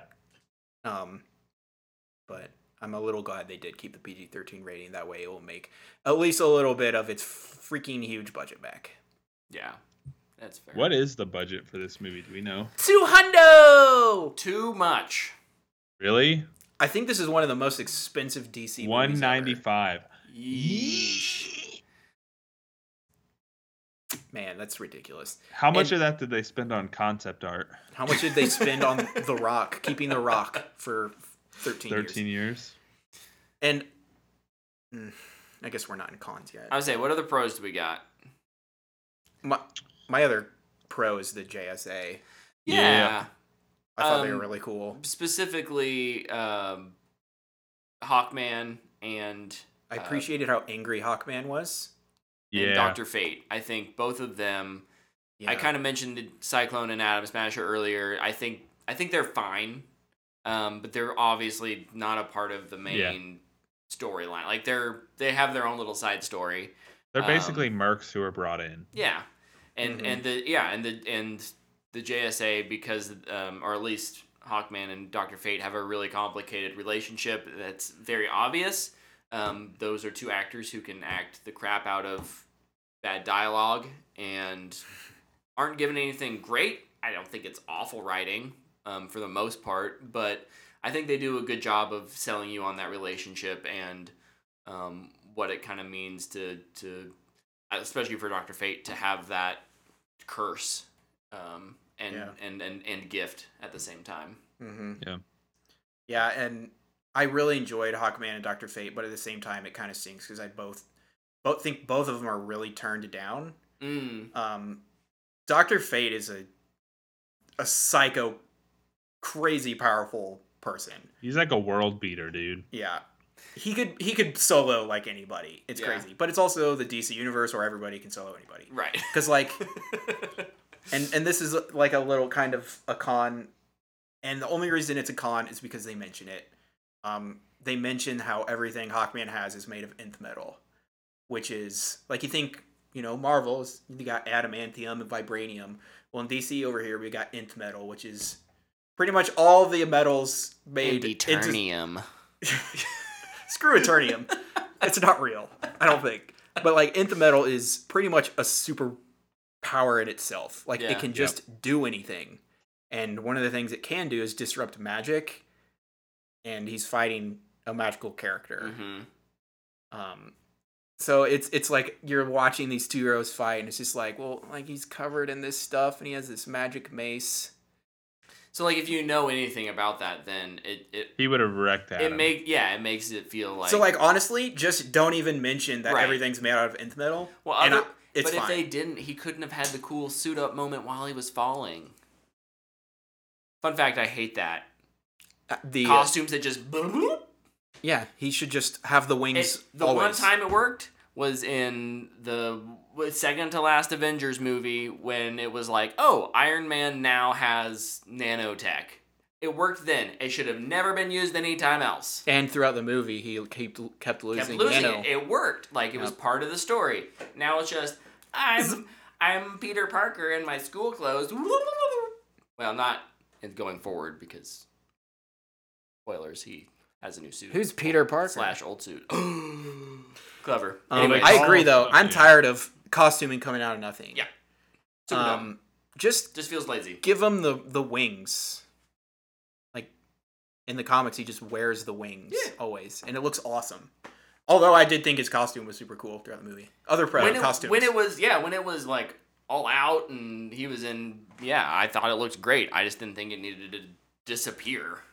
Mm-hmm. Into nothing on him. Yeah. Yep. That covers my pros. Just wait for the Green Lantern movie, Brett. Yeah. My last pro is the post-credits scene. Yeah, I didn't want to say it, but yes. As you can see, I don't have a lot of pros. Just a hater, bro. It's okay. No. I think it's okay to hate this movie. Like we already talked about. I did enjoy some things of it. We kind of covered that. So somebody could come up to me and they'd be like, dude, I freaking love Black Adam. I'd be like, okay, yeah, cool, yeah, I get it. Somebody come up to me and they'd be like, that's the worst movie I've ever seen. I'd be like, yeah, okay, yeah, I get it. Dude, it's like my what I was saying about Gotham Knights earlier. Yeah. Like, the really positive reviews and the really negative reviews, like, they're all valid. If you hate it, I get it. If you love it, I get it. I'm right there with you on that, Luke. This is very much that kind of movie. And, like, the Rotten Tomatoes scores definitely tell that same story. Like, critics have it... critics score is 39%. Audience score is 90%. I don't... That's crazy. I have a legitimate, like, belief that most audience members who, like, are kind of, like, I didn't really enjoy that movie, don't go to Rotten Tomatoes. Like, if you hate the movie or you love the movie... you go and post your Rotten Tomatoes score. Mm-hmm. And that's why you end up with those huge disparities. Plus, yeah. And it's the same thing with IMDb. And it's really hard to trust an IMDb rating score. Because if you go look at them, probably half of them are 10s and the other half are 1s. Yeah. And then in the middle, you've got like 20 reviews. And it's like, what?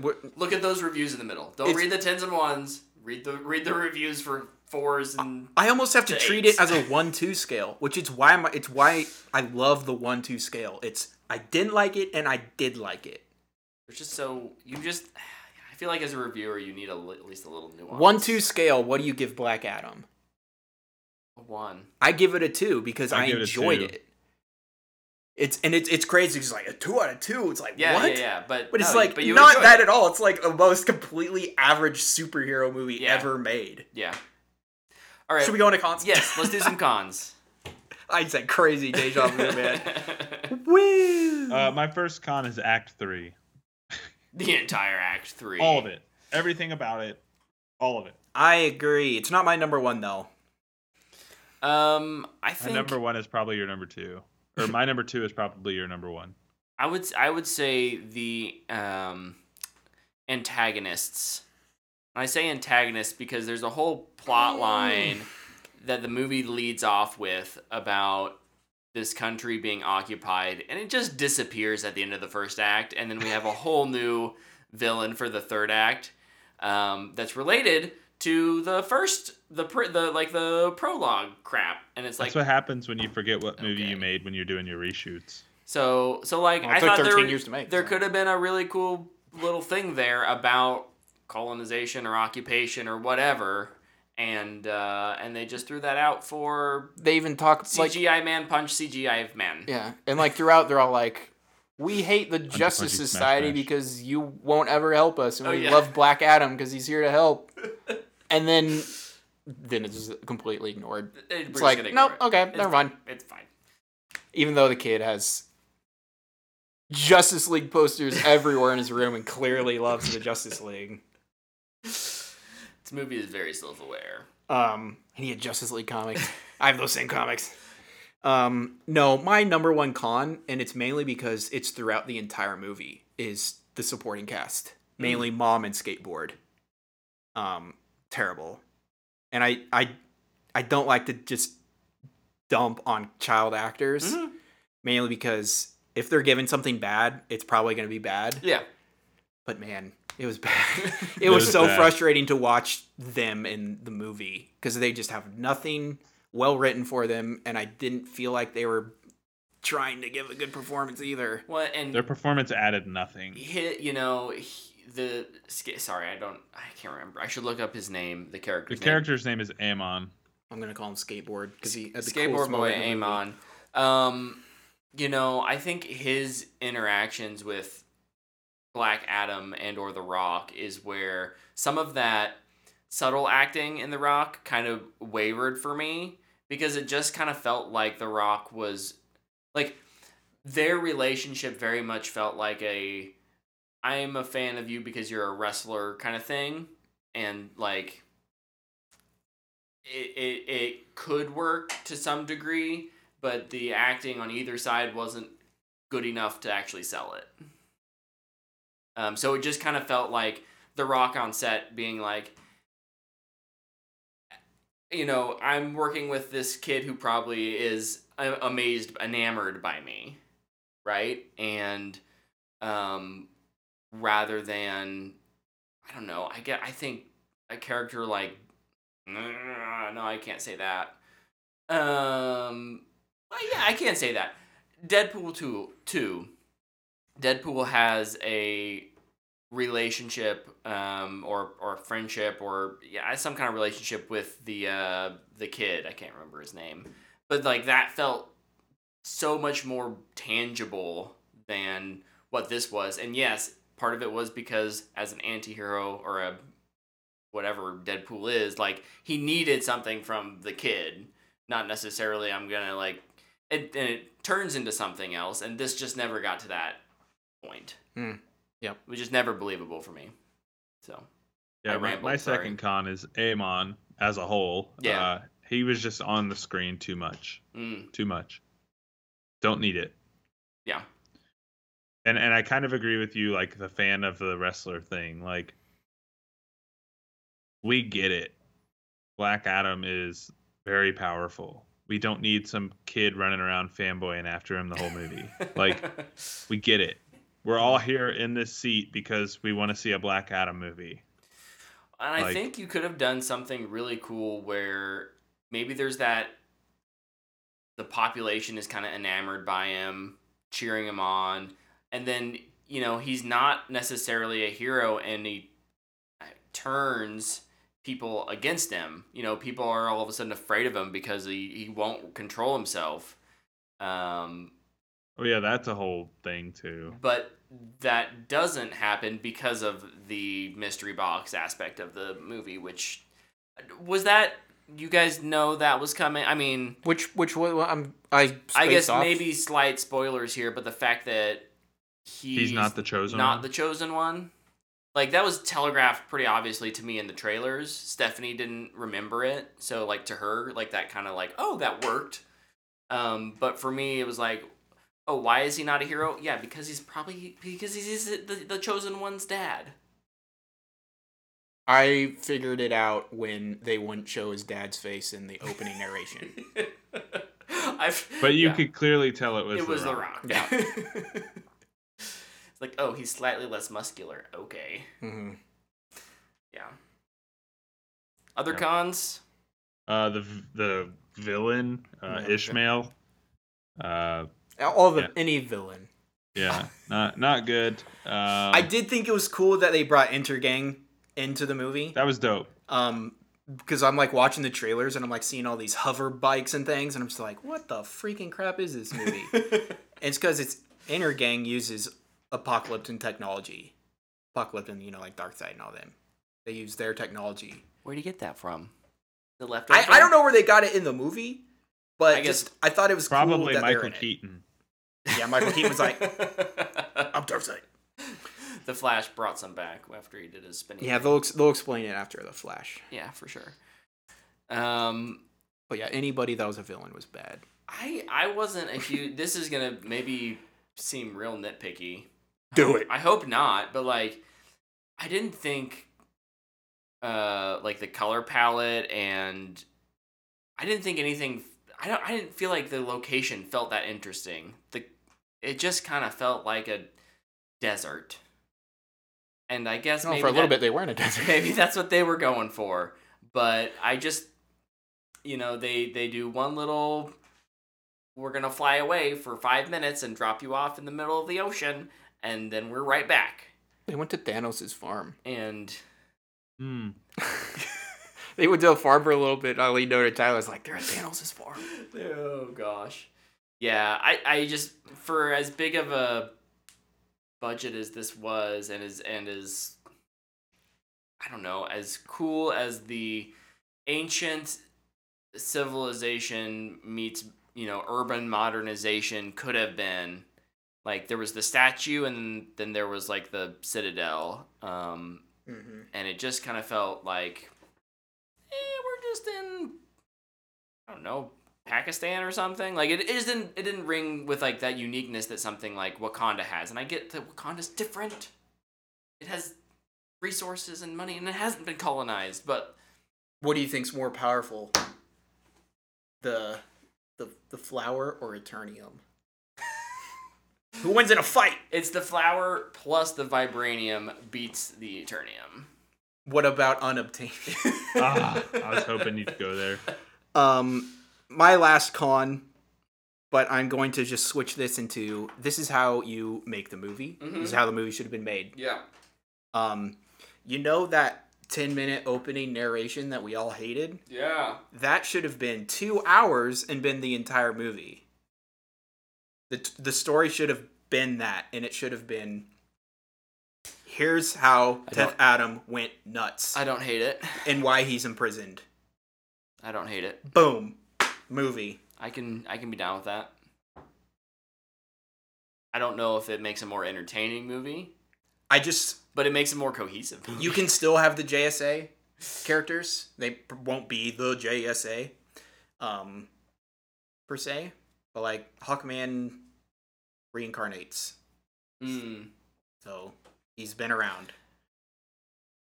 Yeah. Just I was hoping that would always be the movie when they announced it way back when. You know, and you can tie it into Shazam so much easier. I'm thinking about a movie that did something similar that I thought I would have, it would have been better, and it didn't end up being better. That intro sequence, and I'm thinking of Eternals. Like, Eternals took its time. It had an extended sequence. It wasn't just monologue. We got to see little scenes here and there because of the cast was so big. You needed to do that. But I kind of had a similar thought with Eternals, where it's just like, do the flashback, make that the movie. It's one of the things I liked about Wonder Woman. It's like, yeah, you had those bookends, take those off, it doesn't matter. Yeah. It's just a World War I movie and Wonder Woman's in it, and it's fantastic. Yeah, that I could be done with that, Luke. I think we're talking myself into it. Let's do it. No. Oh, okay. You don't want to make a Black Adam prequel? Look, I don't want to do it. If somebody offered you the job to do it, you would do it. Sure. No one's going to offer me the job. The white cis boy, no one's going to offer me a Black Adam movie. Nor should I be stupid enough to actually accept it. Be like, I'll be a producer. There you go. Anyways, any other thoughts before we talk deep spoilers? I guess we're already running. There's only one deep spoiler to talk about. Look, okay, in this movie. There's one spoiler. We're gonna talk about it now, and we're gonna get out of here. So consider this your warning if you want to not be spoiled for the post-credit scene. That's already been spoiled a million times. Yeah, you probably already know, but that is your warning. 3, 2, 1. So we got Superman back. It was let's go. It was just so beautiful to see. It was so beautiful. The suit, so blue, so blue, gold, red, so red, gold. He had the hair. Don't look at my hair. My hair isn't as pretty. Just pretend I had look at my hair. It's yours. It's also not as pretty. It's a lot closer though. I also really love the line too that he has. It's been a while since somebody's had the world this shaken up, and I was like, that's nice. Nice touch. I thought you were talking about the "we need to talk" because Superman has never said that before. No. In this universe. Yeah, we need to talk. A lot. Batman, we need to talk. No, we need to fight. No, I loved the line of "It's been a while since someone's had the world this shaken up," and I was like, yeah, it's pretty good. Yeah. Nice little on the nose line there. Yep. Yeah, it was good to see Henry back.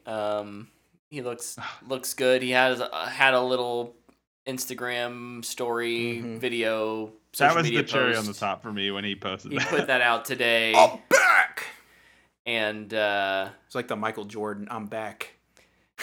It's print it in the newspaper, baby. It's pretty exciting. I don't think it makes the movie any better.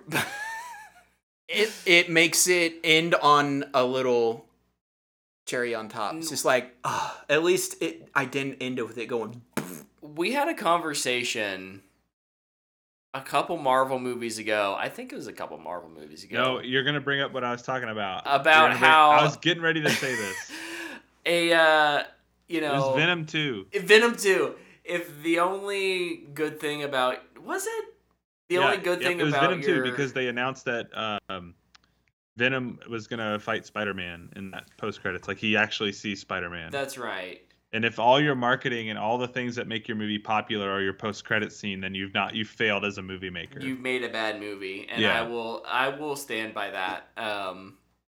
Obviously, I've already given my review, but yeah, like, this doesn't do anything for the movie, but it's just it makes me happy for the future. Mm-hmm. Yep. So there is that. Yep. I would agree. Yeah. Let's get somebody on that Superman movie. Other than I think this movie is leagues better than Venom 2, though. Yes. I would agree. I would agree with that. Venom 2 is doo-doo butter. Yeah, Venom 2 is bad. Just sad. Dude, bad. I'll never forget. Brett and I sat down in that movie. We were probably like 5 minutes in. I leaned over to Brett and I was like, ooh, man, this is going to be rough. I saw that one by myself. Look, this I'm so sorry, dude. I'm honestly, at this point, I'm kind of glad that the Morbius and the Venom movies exist just so that we can go to the theater and have these kind of experiences where we're like, oh boy, what are we in for tonight? Dude, I wish, Brett, I wish you had gone. So Luke and I talked about this after Black Adam. Mm-hmm. Luke and I have this, like, it's like an unspoken thing. But, like, anytime something, like, just so stupid is happening in a movie, we don't say anything to each other. We just both have this, like, really recognizable laugh that we've got to do. And, like, the whole third act of Black Adam, Luke and I are just doing it the whole time. We're just like, what is happening? Lost it when that little child picked up his skateboard and just wham right in the zombie's face, and I was just like, oh yeah, this is cinema. Because first of all, we haven't even talked about the fact that there are, like, zombies in this movie. There's a zombie fight that just shouldn't happen. We don't need to revisit these characters anymore until we're saying bye to Black Adam or whatever. Dude, best scene in the whole movie. What are we waiting for? Hand signal. And it's like, they're all like, oh yeah. What have you accomplished? Like, it's just the stupidest thing in the world. And then the dude, like, pulls up in his van with Baby Come Back playing. And I'm just like, this is incredible. Yeah. And I hated it, and I loved it. And he's like, I don't die. What did he say? I die to electricity. And it's just like running around fighting these zombies, and you're like, what is going on? Where did we go wrong? But, oh my gosh, the skateboard just, whoa. You guys laugh. You need to see these movies with us. I know I do. Yeah. But, like, for me, it's, I kind of lean back, and I cross my arms, and then I just... As, like, a disapproving father. I think me and Tyler, once we start to hate something, we realize that we're only going to help ourselves if we try to make it fun. And when the task is appointed to me to make a movie good, that's when I know it's not good. If it's on me. Yeah. It's on the screenwriter first. Failed. It's on the director second. Failed. It's on the actors third. You did okay. Yeah. You're about right here. Not Mom and Skateboard, though. They did bad. And everybody else. Bad. Oh, my goodness. Okay. Well... I need a GIF of it now. Is there any final thoughts? We're going to wrap up here because we're almost at our 2-hour mark, and I want to finish. And I have to piss. Before we do this. Tyler, you could leave and no one would know. This is true. Then I would miss all the laughs. We would. No, yeah. I would. You guys wouldn't. Yeah. Yeah. I don't really have anything else to say. I mean, I guess we'll see just what happens with the sequel. The maybe the silver lining here is that, like, it's not going to be stuck in development hell for, like, 9 years. No, it'll happen pretty quick. No, I think that might be a good thing. Yeah. Like, sometimes when it gets stuck for that long, this movie does feel like it was made in 2008. You overthink things. They overwrote it. They overwrite it. So this, with some of that backstory stuff out of the way, I think they could just go forward and have a really fun. Black Adam 2, whatever that looks like. Or what if they did this? What if they made a Shazam movie with Black Adam and Superman in it, and then we can move on? Look, we need a proper Man of Steel 2 before we get any more versus movies. I think based on Henry's social media posts, that is going to happen. Yeah, no, he guaranteed it'd be worth the wait. How long before we get a Superman announcement for, like, this is who's writing or who's directing? Oh, it said last week in that article they were actively seeking a writer. Yeah, probably next spring we get an announcement that. All right, next spring it will be announced that Rian Johnson is writing and directing Man of Tomorrow. Yes. And then Brett won't be allowed to dislike it. What if Rian Johnson does the next Black Adam movie? Oh, look, I will love it and y'all will hate it. That's what's going to happen. I don't hate everything he does. I'm trying to think of what he's going to subvert.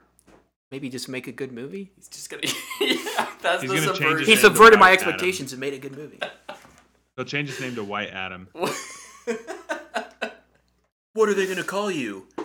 Title card. Blanco Adam. Ah! No, that's what they did in the movie. I think we need to change that name. To what? Bah, bah, bah, bah, bah, bah, bah. It's like, oh my gosh. We did that. We just did that. Oh my gosh. That's like straight out of 2002, man. It is. It is. It's great. Agreed. The only thing they could have been better is if they had the end of Transformers. Linkin Park. Or Back in Black. Oh, man, I was really disappointed that Paint It Black was actually in the movie. Yeah, oh my gosh. Another con, too much licensed music. Yeah. Too much licensed music, too much slow-mo. I thought the VFX were good, but if it's going to be $200 million, it needs to look better. Too much slow-mo, I'm all in on. There's way too much of it. The only slow-mo I liked was the first one, where he was just tearing that intergang group apart. Oh, yeah, that was pretty fun. And then it, like, did it really fast, and then they just shouldn't have done it anymore. But it kept happening. Yeah, and I think it worked maybe once or twice with Cyclone. Just because she moved so intricately and crazy. But, yeah, there was too much overall, even with her. So... Yeah. All right. Tune in next week when we review something else. I don't know. Black Adam 2. What comes out? We're going to write Black Adam 2 next week on the podcast. Live on air. Live on air. We're going to write it. Oh, thank you so much. Call of Duty coming out this week. Tyler will give us a nice deep dive into Call of Duty next week. Can't wait for that. Dragon Prince. We'll have stuff to talk about. Of course. It's, and more movies are going to be coming out. So we'll be talking about all those things. Thank you so much for tuning in live on Twitch. We will do these Monday nights at 8. Boy, it's been a long day, and I am struggling. Next week is Halloween. Halloween ends? No, it's Halloween. The day is Halloween. Oh! It is October 31st. We should dress up. Should we have a Halloween party? Here on the podcast. I will if you make me. Yes. Oh my gosh. Add us over on social media what we should be dressed up as for our Halloween episodes. I won't take anybody's advice. I have my one Halloween costume. Take your advice and maybe do it. It's doable. I have my one Halloween costume, and if I have to wear it, I'll wear it. But I'd rather not. I have a Batman mask you can wear. Nope. I have my one Halloween. His Halloween costume's great. No, I know. I actually worked pretty hard on it. I know what it is, and it is great, but you've used it a number of times. It will be my Halloween costume until I die. Okay. Well, next week, tune in. You may get to see Luke's one and only Halloween costume. Thank you for watching. Thank you for listening. We'll see you. I only had to buy one thing for it, so it was worth it.